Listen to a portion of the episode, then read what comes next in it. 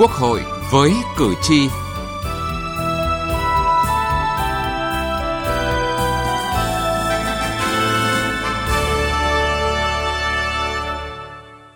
Thưa quý vị và các bạn, ngày Chủ nhật ngày 5 tháng 12, Diễn đàn Kinh tế Việt Nam năm 2021 phục hồi và phát triển bền vững đã hoàn thành toàn bộ chương trình đề ra thành công rất tốt đẹp.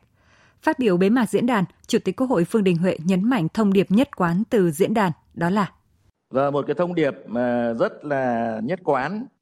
rất là thống nhất và được nói nhiều ở cái diễn đàn này, đó là chúng ta hãy đồng hành cùng với nhau. Muốn đi xa mà trong điều kiện đường xa thì nó khúc khuỷu thì rồi gập ghềnh rồi khó khăn rồi thách thức lớn như thế mà để về đích nữa thì càng phải sát cánh đoàn kết bên nhau. Tôi tin rằng sau cơn mưa trời lại sáng và sẽ rực rỡ hơn. Hãy biến à, Covid-19 thành cơ hội của chúng ta. Vâng, sau cơn mưa trời lại sáng và sẽ rực rỡ hơn. Hãy biến thách thức trong phòng chống đại dịch COVID-19 thành cơ hội của chúng ta. Đây là nội dung chương trình Quốc hội với cử tri hôm nay đề cập.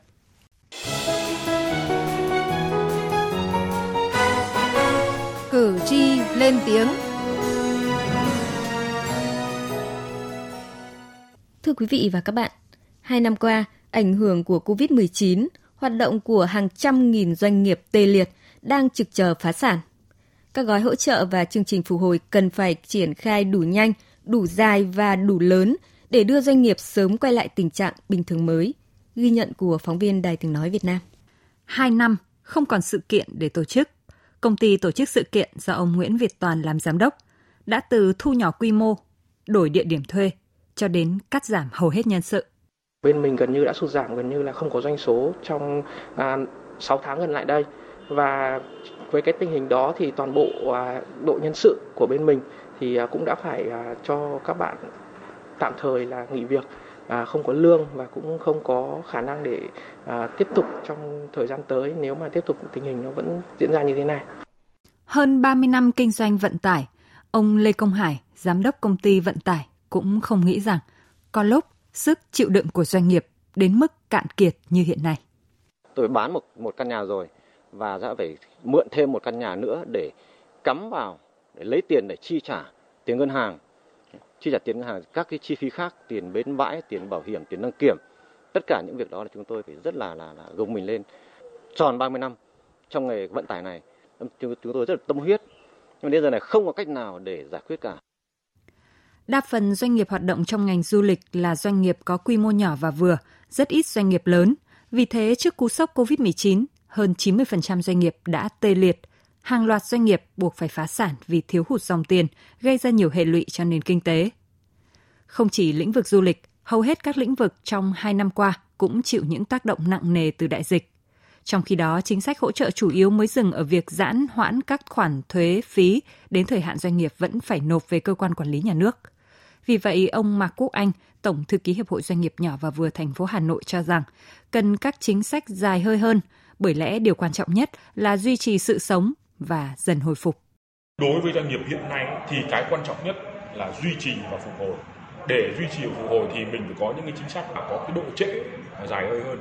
À, ví dụ như cái chính sách về ờ, thuế rồi miễn giảm phí rồi hạ mức lãi suất thì chúng ta chỉ áp dụng là đến 31 của tháng 12 năm 2021 nhưng mà thực tế là những cái sự phục hồi của các doanh nghiệp để duy trì hoạt động sản xuất kinh doanh thì nó phải kéo dài đến có thể là một năm, ba năm và đến 5 năm thì cái chính sách của chúng ta thì tôi mong muốn là cái bất cập nó ở cái chỗ chúng ta phải kéo dài nó ra. Cộng đồng doanh nghiệp đang rất kỳ vọng vào việc nhà nước xây dựng và triển khai kế hoạch tổng thể phục hồi kinh tế sau đại dịch, một trong những lĩnh vực bị ảnh hưởng nặng nề từ COVID-19 trong hai năm qua. Ông Bùi Doãn Nề, Tổng thư ký Hiệp hội Hàng không Việt Nam cho rằng, để hỗ trợ kích cầu, cần tránh tình trạng chỗ mở, chỗ đóng gây khó cho doanh nghiệp. Tôi nghĩ rằng cái việc khôi phục những cái đứt gãy mà liên quan đến cái thị trường của tất cả các ngành nghề, các doanh nghiệp chúng ta cần có một cái chính sách tháo gỡ cái này. Cái nữa là bây giờ là sớm cái công nhận cái hộ chiếu vaccine, công nhận hộ chiếu vaccine đây là một cái cơ hội để chúng ta khôi phục lại cái mạng đường bay quốc tế. Ờ, tôi cho rằng là trong các cái chính sách là quan tâm để chúng ta mở cửa một cách thuận lợi. Thực sự là mở cửa chứ không phải chỗ mở chỗ đóng. Những cái vùng xanh, ờ, những khu an toàn thì chúng ta nên có một cái chính sách đồng bộ mà để chúng ta thu hút khách ờ, du lịch cũng như là các cái doanh nghiệp mà đi lại làm ăn. Tại Diễn đàn Kinh tế Việt Nam năm 2021 phục hồi và phát triển bền vững, Chủ tịch Quốc hội Vương Đình Huệ nhấn mạnh, hai năm qua, Việt Nam đã bị thiệt hại khoảng 37 tỷ đô la Mỹ. Vì vậy, trong bối cảnh đặc biệt, cần thiết phải có giải pháp đột phá với các cơ chế khác trong điều kiện bình thường. Nội dung này sẽ được chúng tôi phân tích kỹ hơn ở tiết mục Từ nghị trường đến cuộc sống. Từ nghị trường đến cuộc sống. Thưa quý vị và các bạn, tại kỳ họp thứ hai Quốc hội khóa 15, yêu cầu về bố trí một nguồn lực tài chính đủ lớn đủ dài để triển khai kế hoạch phục hồi kinh tế, tạo đột phá trong khai thác tiềm năng, lợi thế để phát triển vượt lên, được nhiều đại biểu Quốc hội bàn thảo kỹ lưỡng. Các đại biểu Quốc hội đánh giá đại dịch COVID-19 đã gây ảnh hưởng nặng nề đến phát triển kinh tế xã hội của đất nước. Tuy nhiên, chúng ta còn nhiều tiềm năng phát triển và có cơ hội để tăng tốc. Đó là các cân đối vĩ mô lớn của nền kinh tế vẫn được đảm bảo – các thị trường xuất khẩu lớn như là Mỹ và châu Âu đều đang phục hồi. Để khai thác hiệu quả tiềm năng của nền kinh tế, đại biểu Trần Hoàng Ngân, đoàn đại biểu Quốc hội Thành phố Hồ Chí Minh đề nghị cần đẩy nhanh tiến độ giải ngân các dự án đầu tư công, tạo đà phát triển cho giai đoạn tới và cần đầu tư vào những khu vực trọng điểm có tính lan tỏa. Đồng thời, đại biểu Trần Hoàng Ngân nhấn mạnh giải pháp đảm bảo tăng trưởng kinh tế năm 2022 và các năm tiếp theo. Để kinh tế nước ta tăng trưởng 6 đến 6,5%, chúng ta phải huy động được vốn đầu tư xã hội trên 3 triệu tỷ đồng và trong đó vốn trong nhân dân gần 2 triệu tỷ đồng. Muốn gì? Chúng ta phải có gói hỗ trợ lãi suất cho các doanh nghiệp và chúng ta có thể hỗ trợ từ 2 đến 3% cho cái khoản dư nợ từ 1 triệu đến 2 triệu tỷ đồng. Và nếu chúng ta hỗ trợ 2 năm thì chúng ta cần một nguồn lực là 40.000 đến 60.000 tỷ. Tiền này chúng ta có thể lấy từ cái đầu tư công mà chưa phân bổ. Theo đại biểu Lương Quốc Đoàn, đoàn đại biểu Quốc hội tỉnh An Giang, qua làn sóng COVID-19 lần thứ tư cho thấy nền kinh tế rất dễ bị tổn thương và chúng ta đang thiếu chính sách điều phối liên kết vùng. Do đó, muốn hồi phục kinh tế thì phải lưu tâm đến chính sách này. Bên cạnh đó cũng cần phải chú trọng đến phát triển thị trường trong nước. Thời gian dịch vừa qua chúng ta thấy rằng là một cái mảng rất lớn đó là cái phát triển thị trường trong nước chúng ta chưa quan tâm đúng mức thì đây là cái chính sách mà tôi cho rằng là Ờ, trong cái giai đoạn 2022 thì cũng cần phải quan tâm hơn. Có cái biện pháp có cái chính sách mạnh mẽ hơn nữa để chúng ta phát triển cái thị trường trong nước. 100 triệu dân rất là lớn. Ở hội nông dân vừa qua thì tôi mới thử thôi hỗ trợ cái tiêu thụ nông sản. Mới thấy rằng là cái thị trường trong nước chúng ta còn rất lớn và chúng ta đang bỏ ngỏ rất nhiều. Theo ý kiến của nhiều đại biểu, tiềm lực của các doanh nghiệp bị suy kiệt sau thời gian dài chịu ảnh hưởng của dịch COVID-19 nên cần nguồn lực hỗ trợ thiết thực để không chỉ phục hồi mà còn phải vươn lên đặt chân vào khâu sản xuất có giá trị cao trong bối cảnh thế giới đang phân bố lại chuỗi cung ứng. Đó cũng là cách để kinh tế Việt Nam không bị lỡ nhịp so với phục hồi kinh tế thế giới. Đại biểu Hà Đức Minh, đoàn đại biểu Quốc hội tỉnh Lào Cai đề xuất có thể tăng thêm mức bội chi ngân sách để tạo nguồn lực thực hiện mục tiêu kép vừa chống dịch vừa phát triển kinh tế đề nghị Quốc hội nghiên cứu xem xét tăng bộ chi ngân sách thêm khoảng 100.000 tỷ đồng, cũng bằng khoảng 1% GDP để có thêm nguồn lực để thực hiện các mục tiêu mà ngân sách nhà nước vẫn được giữ trong giới hạn an toàn. Việc tăng bộ chi ngân sách nên thực hiện ngắn hạn là khoảng 3 năm từ năm 2022 đến năm 2024 và cần phải đặt trong chương trình tổng thể phục hồi và phát triển kinh tế xã hội và nâng cao năng lực nội tại. Thứ hai, thực hiện nới nợ công Tại Việt Nam, trần nợ công quy định ở mức khoảng 60% GDP nhưng trên thực tế chúng ta chỉ mới đạt khoảng 44 đến 45% GDP. Như vậy, ta hoàn toàn có thể nới nợ công để có thể tiếp tục huy động vốn phục vụ cho quá trình vừa chống dịch vừa hỗ trợ cho doanh nghiệp và người dân. Do đó, tôi đề nghị Quốc hội xem xét nới nợ công lên khoảng 50 đến 52% GDP. Theo quy định thì ngưỡng cảnh báo là 55% GDP và việc nới nợ công này có thể kéo dài khoảng 3 năm để xem xét những diễn biến tiếp theo của đại dịch và cũng như những biến động của nền kinh tế vĩ mô. Về đề xuất nới nợ công để tạo nguồn lực cho gói hỗ trợ phục hồi kinh tế, Bộ trưởng Bộ Tài chính Hồ Đức Phước cho biết, dư địa so với trần nợ công là không còn nhiều,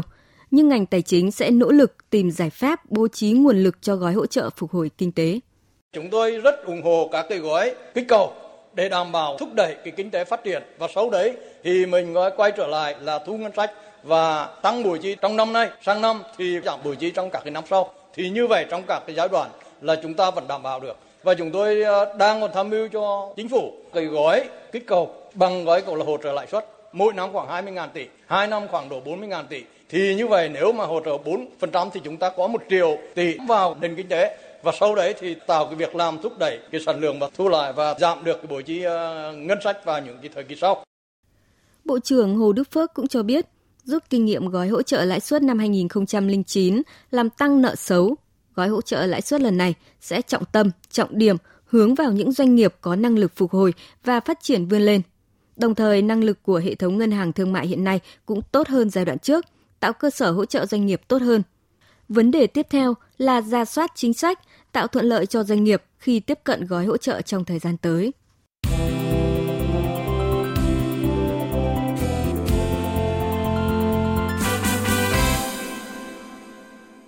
Thưa quý vị và các bạn, tại Diễn đàn Kinh tế Việt Nam năm 2021, phục hồi và phát triển bền vững, các đại biểu đều đánh giá cần thiết phải có chính sách hỗ trợ và sớm thực hiện chương trình phục hồi, phát triển kinh tế xã hội.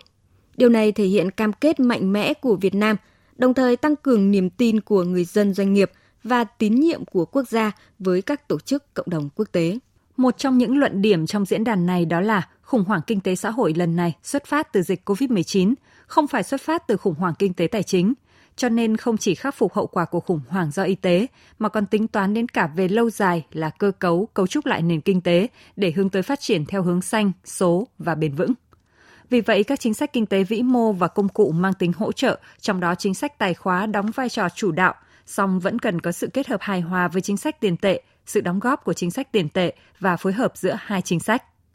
Về gói hỗ trợ lãi suất, chuyên gia kinh tế tiến sĩ Cấn Văn Lực cho rằng mức dự kiến của Bộ Tài chính đề xuất khoảng 20 đến 30 nghìn tỷ là khả thi và có thể hấp thụ được trong 2 năm tới. Riêng về cơ sở hạ tầng chúng tôi đề xuất là tăng đầu tư bổ sung là khoảng 150 ngàn tỷ cho những cái dự án, những cái công trình, những cái trọng điểm. Theo đó thì tất cả những cái gói hỗ trợ tài khóa của chúng ta thì nó sẽ ở cái mức là khoảng 278 ngàn tỷ, tương đương với 3,41% GDP của năm 2021 ạ. Chúng tôi tính luôn GDP của 2021 và với cái giả định là năm nay tăng trưởng khoảng 2%. Về dài hạn với mục tiêu hỗ trợ phục hồi nền kinh tế, các biện pháp tài khóa cần chuyển dần từ hỗ trợ trực tiếp sang hỗ trợ gián tiếp, từ hỗ trợ về tài chính sang hỗ trợ về cơ chế, từ hỗ trợ số nhiều sang số ít các đối tượng còn chịu ảnh hưởng lâu dài của đại dịch, hướng tới thúc đẩy đổi mới sáng tạo, chuyển đổi số và tăng trưởng xanh bền vững. Ông Nguyễn Minh Cường, kinh tế trưởng Ngân hàng Phát triển châu Á tại Việt Nam cho rằng Điểm quan trọng nhất đối với Việt Nam là cho dù Việt Nam có thể có dư địa về tài khóa, nhưng mà liệu Việt Nam có dư địa về thời gian đủ để thực hiện các biện pháp ngắn hạn hay không? Đó là dấu hỏi đặt ra. Bởi vì là bóng đen và dịch bệnh vẫn tiếp tục bao phủ toàn cầu và rủi ro lạm phát dù đã bớt nhưng mà với sự xuất hiện của biến chủng mới nhưng vẫn tiềm ẩn các rủi ro đối với kinh tế toàn cầu và việc thu hẹp dần các chính sách tài khóa và tiền tệ của các nước trong năm 2022 cũng sẽ thu hẹp dần cái dư địa thời gian của Việt Nam nếu như Việt Nam không thực hiện nhanh những chính sách hỗ trợ đặc biệt là trong thời gian ngắn hạn về giải pháp phục hồi kinh tế và phát triển bền vững thông qua chuyển đổi số, theo Phó Giáo sư Tiến sĩ Bùi Quang Tuấn, Viện trưởng Viện Kinh tế Việt Nam, hiện nay năng lực cạnh tranh của nước ta so với các nước ASEAN là rất thấp. Tỷ lệ đầu tư từ ngân sách nhà nước cho khoa học công nghệ giảm, trong khi xu hướng của thế giới ngày càng tăng. Hiện nay đang là cơ hội vàng đối với quy mô nền kinh tế số nước ta. Vấn đề đặt ra là cần đẩy mạnh chuyển đổi số, phát triển hệ sinh thái cho chuyển đổi số và kinh tế số để nắm bắt cơ hội này. Thì chúng tôi đề nghị là phải tăng cường cho đấy cái đầu tư đầu tư bằng vật chất, đầu tư bằng nguồn lực và cải thiện và hoàn thiện cái thể chế. Trong đó có có cái thí điểm về thể chế cho các ờ, đổi mới sáng tạo và cho các nhà khoa học. Và tôi nghĩ rằng là chúng ta đã đến cái giai đoạn bắt buộc phải thay đổi thay đổi quyết liệt, thay đổi nhanh để có thể thích ứng với sự thay đổi đang diễn ra cũng rất là nhanh quanh chúng ta. Và có như thế, chúng ta mới có thể tồn tại và phát triển bền vững trong giai đoạn tới.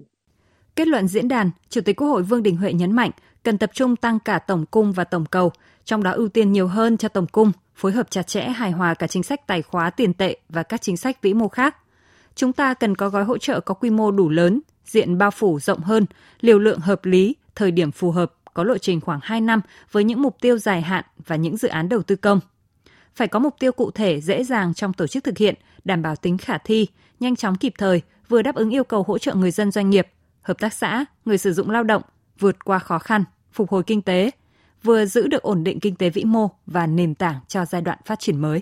Thưa quý vị, đến đây chúng tôi xin được kết thúc chương trình Quốc hội với cử tri hôm nay. Chương trình do biên tập viên Thu Huyền biên soạn. Cảm ơn quý vị và các bạn đã quan tâm theo dõi.